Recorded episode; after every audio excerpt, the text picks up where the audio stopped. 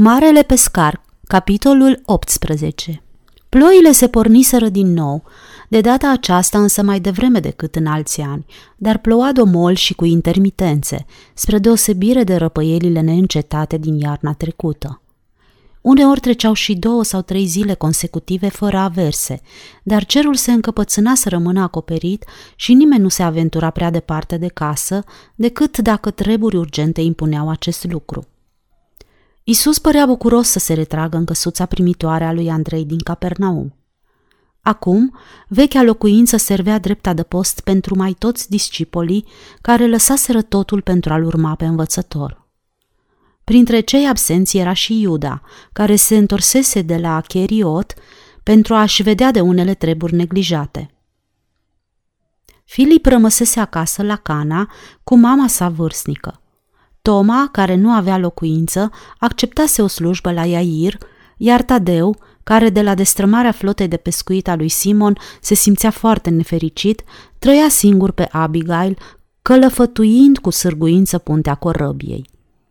Ceilalți, fără ocupație și fără astâmpăr, veneau zilnic să-l urmărească la lucru pe Isus. Vechile unelte al lui Ebenezer, care murise în vară, își găsiseră din nou întrebuințare. Deși atelierul era prevăzut cu tot ce trebuia, existau puține lucruri de un real folos. Fidelii lui Isus discutară îndelung despre călătoriile pe care le aveau în vedere primăvara următoare. Unii erau pentru întoarcerea la Hamad sau la Cana, iar alții erau de părere că trebuie să mai facă o călătorie în Ierihon. Îi ceruseră și lui Isus să-și spună părerea, dar el nu o făcu și se mulțumea să dea din cap, murmurând. Nu acum. Un răspuns enigmatic care îi întristă pe toți. Era clar că el hotărâse deja cu totul altceva. Faptul că se împotrivea să mărturisească îi neliniștea. Era inutil să le dezvăluie ce întâmplării așteaptă pe ei toți. Nu era lucru ușor să-l urmezi pe Isus. Într-o dimineață, când razele unui soare gălbui încercau timid să străpungă plafonul de nor cenușii, Ioan cuteză să remarce că mulți oameni fără căpătâi ar fi dispuși să riște o ieșire în ploaie dacă s-ar anunța că învățătorul ar apărea în piață și le-ar vorbi. Dar sugestia nu a fost acceptată. Observând dezamăgirea tânărului său prieten, Isus explică pe scurt că nu își putea lua răspunderea de a provoca o epidemie de gripă. În după amiaza aceea în care Ioan relatase cele de mai sus lui Bartolomeu, adăugind că el îi poate vindeca pe oameni și de răceală, bătrânul i-a răspuns că i-ar fi mult mai ușor să preîntâmpine îmbolnăvirea și să simți obligat să precizeze. Toate aceste minuni de vindecare, fiule, îl slăiesc de puteri. Nu ai observat asta? Da, știu, în cuvință Ioan. E adevărat. Bartolomeu rămase mult timp pe gânduri, frecându-și barba. Ioane, uneori am impresia că fiecare povară pe care o ridică de pe umerii cuiva o ia asupra sa, dar prin asta nu vreau să spun că dacă vindecă un lepros îi preia boala. Am vrut doar să spun că ori de câte ori ia povara unui om, el adaugă această povară la propriile lui greutăți. Mă gândesc adesea la profeția lui Isaia, cum că Mesia cel promis va fi un om al durerii și obișnuit cu necazurile. Lipsa de activitate impusă de zilele neprielnice, oricât de supărătoare pentru ceilalți, îl neliniștea în mod special pe Petru, care fusese permanent în fruntea peregrinărilor din timpul verii. Și cât de mult își dorise el această perioadă de odihnă și refacere. Acum, după numai câteva zile de lâncezeală, el începuse să simtă deja greutatea apăsătoarei, apatii ce domnea în Betsaida și, deși se bucura de tovărășia stăpânului, lungile după amieze în căsuța din Capernaum deveneau din ce în ce mai deprimante. Uneori, în cursul zilelor tumultoase ale lunilor fierbinți, Sivan și Tamuz, Simțea că răspunderea călăuzirii atâtor oameni disperați, dar lipsiți de minimum de respect unul față de celălalt, era peste puterile lui. Adesea, când se lăsa întunericul și mulțimea pleca acasă sau rămânea pe câmpiile și dealurile învecinate, în tabere improvizate, marele pescar se prăvălea la pământ, cuprinzându-și capul cu brațele sale arse de soare și adormea buștean. Din cale afară de istovit ca să mai poată cina. Dacă n-ar fi fost grija tandră a Esterei și îndemnul uimitoare ei tării morale, Petru nu și-ar fi putut duce povara. De altfel, el fusese cinstit și îi spusese fetei acest lucru. Exista între ei o prietenie cu totul neobișnuită. Un străin care i-ar fi întâlnit pentru prima oară și-ar fi spus că prietenia lor e absurdă, dacă nu imposibilă, neputând concepe cum de acești oameni, care ofereau un contrast atât de izbitor, aveau totuși ceva în comun. El, un pescar cu înfățișare aspră și necioplită, neumblat, fără nicio educație, iar ea, o fată sensibilă, delicată, crescută într-un mediu cu privilegii excepționale. Atât prin creștere, cât și prin temperament, ei constituiau categorii cu totul aparte. Simon Petru nu se putuse acomoda cu Ester, după cum nici ea cu el până în momentul în care devotamentul lor fără margini în slujba lui Isus nu-i apropiase și îi înrudise iremediabil. Discutau adesea deschis despre această apropiere, recunoscând amândoi că legătura lor nu fusese altceva decât un miracol.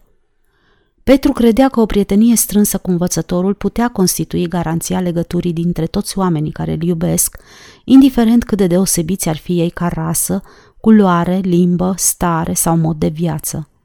Dacă ei îl iubesc pe el, atunci se vor putea iubi unii pe alții. Isus le grăise astfel și ei doi știau ce înseamnă asta. Camaraderia lor din vara aceea le-a dat prilejul să-și facă mărturisiri deschise – Ester îi povesti lui Petru totul despre ea, când rămâneau singuri la dorința ei, el îi spunea Fara. Într-una din seri, când Isus îi mai reținuse lângă el, Petru îi se adresase fără să vrea cu numele de Fara, iar Isus zâmbise mulțumit, fără să facă vreun comentariu. Cu toate acestea, prietenia lor nu era egoistă. Adesea, în jurul lor se forma câte un mic grup. Esther făcea parte din familie. Ea repara curelele sandalelor ponosite ale lui Bartolomeu, îi bandaja mâna lui Ioan, cosea vesta uzată a lui Andrei. Odată îi cususe un nasture și lui Iuda, pe care din instinct nu-l simpatiza și mai ales nu avea încredere în el. Tadeu era permanent în umbra ei, devotat ca un câine credincios, ajutând-o la transportarea cortului și a provizilor. Într-una din zile, când se întorceau din Galileea și Ester rămase puțin în urmă pentru că obosise. El insistă ca ea să se urce în teleguța lui cu roți înalte și așa încărcată peste măsură, dar fata refuză. Iuțind pasul, merse alături de el și îi spuse că dacă fiecare ar fi la fel de binevoitor cu celălalt, așa cum fusese Tadeu cu ea, atunci lumea ar putea deveni în curând un loc minunat de trăit. Tânărul timid se îmbujoră îndată de plăcere, dar și de stânjeneală. După un moment, cuteză să-și exprime părerea că lumea pentru el era frumoasă și îi aruncă o privire plină de venerație. Zilele iernii se scurgeau plicticoase și monotone. Petru locuia în casa din Betsaida și în fiecare dimineață lua noroiul în picioare până în Capernaum, de unde se întorcea după amiază, prost dispus și tăcut. Andrei dădea rare ori pe acasă, dar cu o seară înainte își însoțise fratele, întrucât Ioan și Iacob hotărâseră să-și petreacă noaptea cu Isus.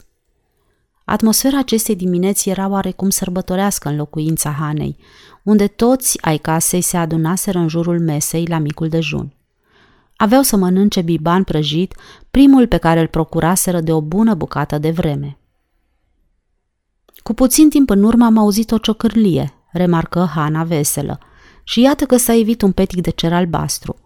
S-ar putea să avem în curând vreme bună, continuă ea, deși eu nu mă prea grăbesc, pentru că știu că mă veți părăsi din nou. Tare aș dori, Esther, ca de data asta să nu mai pleci. E prea greu pentru tine. Ei bine, în ce mă privește, spuse Petru, desfăcând un alt pește, eu voi fi bucuros când va veni timpul să plecăm. Am zăcut în casă prea mult și aș vrea să-l văd pe învățător plecând odată din atelierul acela, pentru că prea a abuzat de el. Tu nu crezi, Andy? Andrei schiță un gest vag de aprobare, remarcând că acesta este doar un punct de vedere, după care se întoarse către Hana și îi spuse că ieri văzuse o gaiță albastră cu un pai în cioc. Esther nu se putu abține să nu zâmbească. Andrei avea cu adevărat talentul să schimbe discuția. Dar pe Hana nu părea că o interesează gaița albastră a lui Andrei. Ce vrei să spui că se abuzează de el?" întrebă ea. Petru, care reflectase îndelung asupra acestui aspect, părea pregătit cu amănunte. S-a întâmplat înainte să ne întoarcem acasă, spuse el. Toată lumea era încă sub șocul odioasei crime a tetrarhului, iar capetele înfierbântate ardeau de nerăbdare să se răzbune pe cineva. Antipa încălcase legea și, văzând că nu îi pot face nimic, au hotărât să-i tragă pe alții la răspundere. Rebecca, o bătrână care trăia singură într-o cocioabă la marginea migdalei, era urâtă de aproape toată lumea. Mulți spuneau că e o vrăjitoare și chiar așa arăta.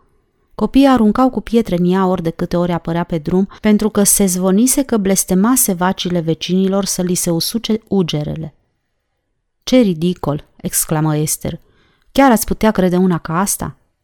Sigur că nu," replică Petru îndată, dar nu este important ceea ce cred eu. O altă învinuire care îi se aducea Rebecăi era că nu vine niciodată la sinagogă. Într-o dimineață de sabat, lumea a auzit zgomotul războiului de țesut și, ca să o pedepsească, vreo duzină de oameni au dat în năvală în coliba ei și i-au făcut praf războiul, transformându-l în lemne de foc. A doua zi, ea s-a dus la Isus să vadă ce mai era de făcut.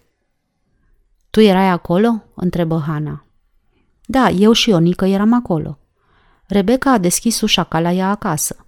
Purta o rochie veche și murdară, avea părul vâlvoi și era plină de noroi pe picioare. A venit direct spre Isus, s-a răsturnat într-un scaun de lângă el, fără să-i adreseze un cuvânt. Fața ei zbârcită era scrispată și se vedea că fierbe de mânie. Stăpânul însă nu dădea niciun semn că l-ar deranja purtarea ei și îi adresă un zâmbet prietenos. Bună dimineața, fică! Ce pot face pentru tine?" Fața ei aspră se îmblânzi, continuă Petru. Acoperindu-și ochii, începu să plângă. Isus a întrebat-o. Ce te supără, Rebecca? Pariez că ea s-a pus și mai tare pe plâns, presupuse Hana, ai cărei ochi se și umeziseră. Încetul cu încetul, el o făcut să povestească tot. La sfârșit i-a spus, nu trebuie să lucrezi în ziua sabatului decât dacă ajutai în felul acesta pe cineva. Dacă vita omului cade în șanț de sabat, trebuie să-i vină cineva în ajutor. Dar tu spuneai că lucrai o carpetă ca să o vinzi. Asta nu e bine, știi doar. Oricum, ai fost prea aspru pedepsită. Am să-ți fac un război de țesut nou, Rebecca. Toți ascultau cu atenție în timp ce Petru își depăna istorisirea. Războiul de țesut i-a luat stăpânului două săptămâni, iar când l-a terminat și băieții l-au transportat în coliba ei, Isus a ținut să meargă și el. Rebecca se pieptănase, făcuse curat în cameră și părea mult mai îngrijită. Vecinii se îngrămădiseră să privească. Acum bătrâna nu mai era atât de urâtă. Isus era prietenul ei și atitudinea ei sugera că lumea ar trebui să ia mai bine aminte. Acum câteva zile, spuse Petru, bătrâna s-a prezentat stăpânului cu o cămașă țesută anume pentru el. Și omul acesta blând o va purta probabil, spuse Hana, indiferent de cum arată. Află că arată foarte bine, spuse Andrei. Lui îi place. Da, aprobă Petru, acum o poartă mereu și cred că e chiar mândru de ea. Dar, la urma urmei, el n-ar mai trebui împovărat cu treburi atât de grele și, în niciun caz, pentru oameni de felul bătrânei Rebecca. Povestea mi s-a părut emoționantă, spuse Esther. El a făcut pentru ea mai mult decât un război de țesut. A transformat-o într-o altă Rebecca. Acum însă Petru avea de spus o altă poveste, în legătură cu felul în care lumea abuzează de Isus. Săptămâna trecută, mereu zbuciumata și hrăpăreața nevasta lui Zevedeu, Naomi, a venit la el să se plângă că Ioan și Iacob stau prea mult timp acasă fără să facă ceva, iar casa lor este și așa aglomerată. Sărmanul Zevedeu aproape că nici nu mai avea pe ce să șadă. Drept urmare, stăpânul i-a promis că îi va face lui Zevedeu un scaun, ceea ce a și făcut. Și încă unul atât de frumos încât celelalte lucruri din casă păleau pe lângă el. I-a luat o săptămână întreagă ca să-l termine. Ieri, Naomi a venit, credeam noi să-i mulțumească, dar de fapt venise iar să se plângă. Băieții ei, se văicărea ea, ar trebui să se bucure de mai multă atenție. Tot timpul și-l petrec cu stăpânul și nu știe până la urmă cu ce se vor alege. Petru începu să pufăie dezgustat. A spus la ce răsplată se așteaptă ea, mă rog?" întrebă Hana indignată. Bineînțeles, dorea ca fiul ei să aibă un loc de frunte în împărăția stăpânului. Da, și sărmana creatură a spus asta de față cu noi toți. Nu-i așa, Andy? Băieții ei, roșii ca focul, erau și ei de față, nefăcând niciun gest să o oprească. Poate nu voiau să o oprească, sugeră Hana, privindu-l pe Andrei cu coada ochiului, parcă cerându-i părerea. Cred mai degrabă că și ei erau stânjeniți, spuse el. Da, dar n-au protestat în niciun fel, continuă Petru. Stăteau acolo cu nasul în pământ, frecându-și degetele, în timp ce Naomi vorbea ca o moară stricată. Era pentru prima oară că se discuta cine este cel mai important dintre noi. Dar Isus ce îi spunea? întrebă Hana. El nu i s-a adresat direct, răspunse Andrei, dar nouă celorlalți ne-a spus ceva. Naomi trebuie să se fi simțit tare mică și neînsemnată, spuse Petru. Isus nu i-a dat nicio atenție, ca și când nici n-ar fi existat.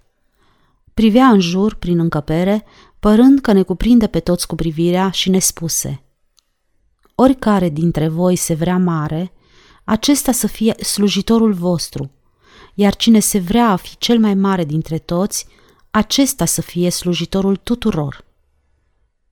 Și ce a urmat apoi? insistă Hana. Ei bine, Naomi a părăsit încăperea și nimeni nu a mai găsit cu cale să spună ceva. Ioan și Iacob priveau rușinați ca și cum ei erau vinovați de cele petrecute. Era o prostie fără seamă să creadă că orice ar fi înfăptuit ei le dă dreptul la întâietate. A fost un moment stânjenitor, interveni Andrei, până și fratele meu rămăsese fără grai, spuse el privind-o pe Ester. Cineva trebuia să schimbe vorba, gândi Hana cu voce tare. Chiar așa s-a și întâmplat, spuse Petru, când stăpânul s-a întors către băieții lui Zevedeu și, surâzând, le-a spus că a trecut mult timp de când n-a mai avut pește proaspăt. Băieții au priceput aluzia, pentru că abia așteptau să iasă de acolo. S-au ridicat și au șters iute. De altfel, era cel mai bun lucru pe care îl puteau face în asemenea împrejurare. Petru părea că terminase povestirea, își împături șervețelul și împinse scaunul. A mai fost ceva, spuse Andrei pe gânduri, în timp ce Ioan și Iacob se îndreptau spre ușă. Isus le-a întrebat pe Simon dacă nu ar vrea și el să se ducă cu ei. Petru își mușcă buza de jos și dădu din cap. Ăsta e motivul pentru care avem azi biban la masă, remarcă Hana râzând. E un motiv foarte bun, spuse Andrei, doar se știe că pe lac nu e alt pescar mai bun ca fratele meu. Nimeni nu mai simți nevoia să adauge ceva. Bărbații se ridicară, își traseră bonetele pe cap și plecară spre Capernaum. La sosirea lor, atelierul tâmplarului era plin și fiecare se bucura de semnele întoarcerii primăverii. Stăpânul tocmai terminase o masă, un dar pentru Lidia, văduva lui Ebenezer, drept mulțumire pentru uneltele împrumutate. Era clar că nu mai avea în perspectivă alte lucrări. Poate că acum le va spune când și încotro avea de gând să-i ducă. Petru îndrăzni să atace subiectul. Bănuiesc, stăpâne, că vom pleca acum, că se anunță vreme bună. Da, răspunse Isus, vom porni în prima zi a săptămânii și vom petrece Paștele la Ierusalim. O tăcere lungă se așternu peste ei și o bucată de vreme se părea că nimeni nu mai respiră. Nu, stăpâne, nu, protestă Petru. Oriunde în afară de Ierusalim. Acolo ai dușman de temut. Să nu faci asta. Isus privi atent și îndelung în ochii marelui pescar. Simon, trebuie să-ți cer să stai deoparte, spuse el hotărât. Povața ta nu este aceea unui prieten credincios și curajos. Plec la Ierusalim, într-o misiune pentru părintele meu.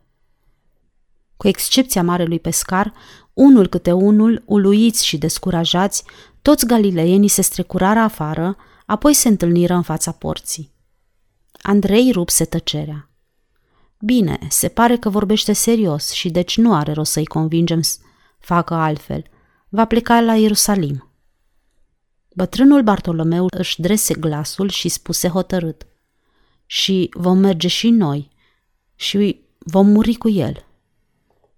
Efectele sezonului de iarnă nu se prea resimțeau în cezarea. Zile senine alternau cu ploi frecvente, dar nu ningea, iar vremea nu era rece. Voldi intenționase să viziteze Ierusalimul la întoarcerea spre casă, dar, odată angajat în drumul către miază zi, hotărâ să refacă același traseu pe care îl urmase în tovărășia lui Mencius.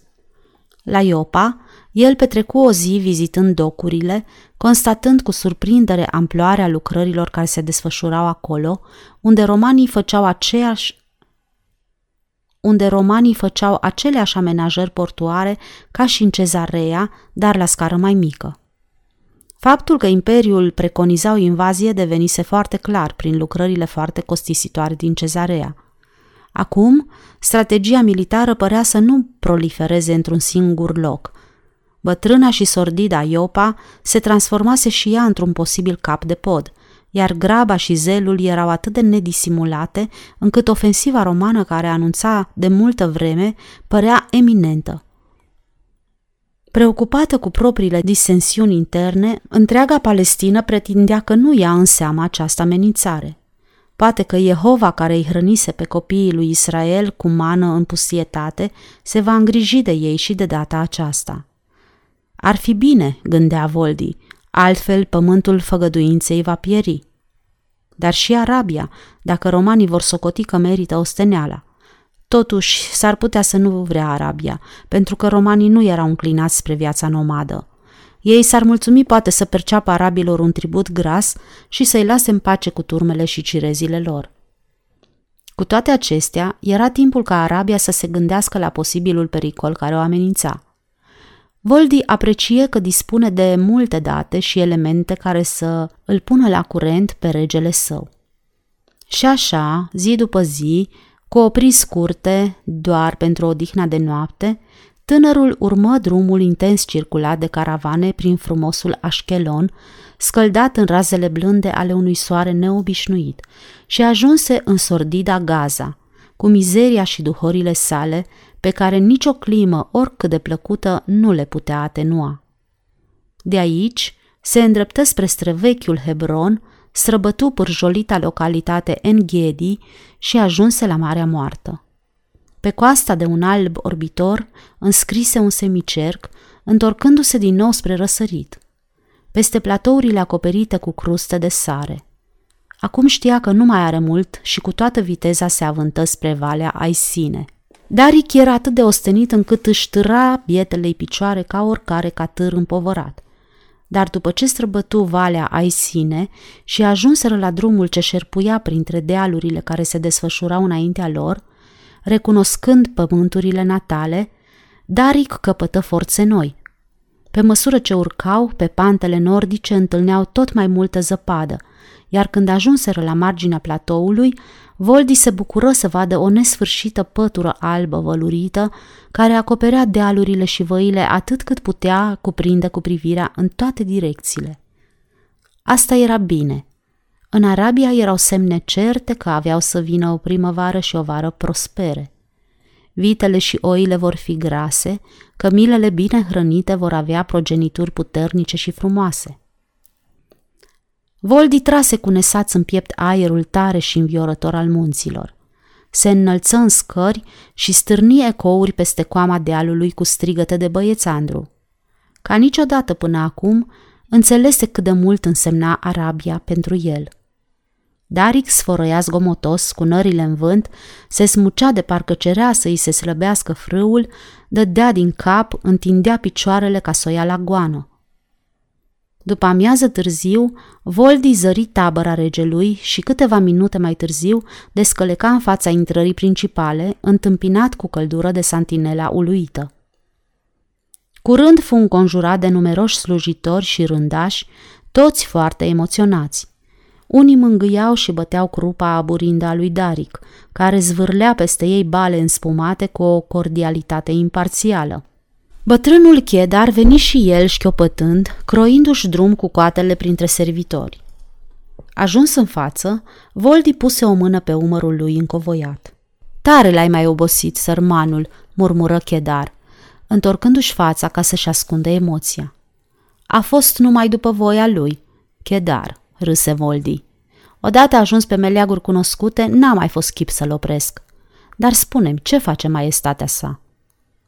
Ei sunt bine, dar foarte mâhniți astăzi. Ai venit acasă la timp. Consilierul Mișma este bolnav. Regele și regina sunt acum acolo. Trebuie să te duci și tu fără întârziere. Îți voi da un cal odihnit. Ione, palidă, slabă, își făcea loc sfioasă. Zărind-o, Voldi întinse un braț și o trase spre el. Se aplecă și îi șopti la ureche. Fara e teafără, Ione, și îți trimite toată dragostea ei. Am să-ți povestesc totul când mă întorc. Acum trebuie să plec la bunicul meu. În câteva minute erau gata de plecare la tabăra lui Mișma, aflată la cinci mile departare. Marele țarc era plin cu cai splendizi. Voldi îi recunoscu îndată pe câțiva. Intrarea neașteptată în dormitorul larg al șefului Consiliului fu întâmpinată cu exclamații de surpriză și ușurare de grupul de bătrâni, slujitori, cu fețe posomărâte, adunați în fața ușii. Demni, membrii Consiliului Regal stăteau într-o liniște statuară, cu Zendi în mijlocul lor, o figură distinsă, cu părul încăruțit prematur. Din înfățișarea și atitudinea tuturor se vedea că așteptau sfârșitul. Cu toate acestea, Chitra scoase un strigăt ușor de bucurie și se grăbi să-și îmbrățișeze fiul.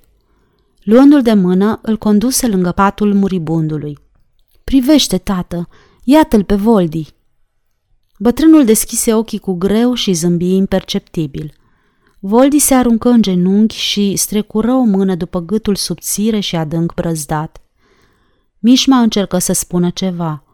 Cu un efort foarte mare, abia reuși să-l întrebe cu glas răgușit. Ai găsit-o? Cu ochii scăldați în lacrimi și incapabil să rostească ceva, Voldi în cuvință dând din cap. Dar ea n-a putut să o facă, șopti Mișma, respirând anevoios. Iar când Voldi îi făcu semn că nu, bătrânul îl privi și murmură. asta e bine. Urmă un lung moment de tăcere, după care, cu glasul stins, îl mai întrebă dacă a adus-o și pe ea. Nu, răspunse Voldi cu regret în glas. Dar o vei aduce acasă, în Arabia. Îl îndemnă Mișma într-un ultim efort. Da, sper, când voi fi terminat ce am de îndeplinit pentru țara noastră. Bătrânul Mișma mai dădu odată din cap și căzu într-un somn adânc. În timpul acestui dialog purtat mai mult în șoaptă, Zendi se apropie de patul muribundului. Dându-și seama de prezența regelui, Voldi sări în picioare și îl salută. Aplecându-se deasupra patului, Zendi se adresă bătrânului cu glas tare, ceea ce îi surprinse pe cei ce vegheau. Mișma, deschide ochii, Mișma, și ascultă. Dacă ai o ultimă dorință pe care regele să ți-o împlinească, vorbește. Mișma. Muribundul consilier se smulse parcă din agonie, își umezi buzele uscate și spuse Voldi. Capul bătrân și slăbit se lăsă într-o parte. O încercare de respirație neizbutită îi se stinse pe buze. Mișma murise. Întorcându-se cu fața către cei prezenți, Zendi își îndreptă spatele și anunță solemn. Declar aici, de față, numirea lui Voldi în locul rămas liber în Consiliul Regelui.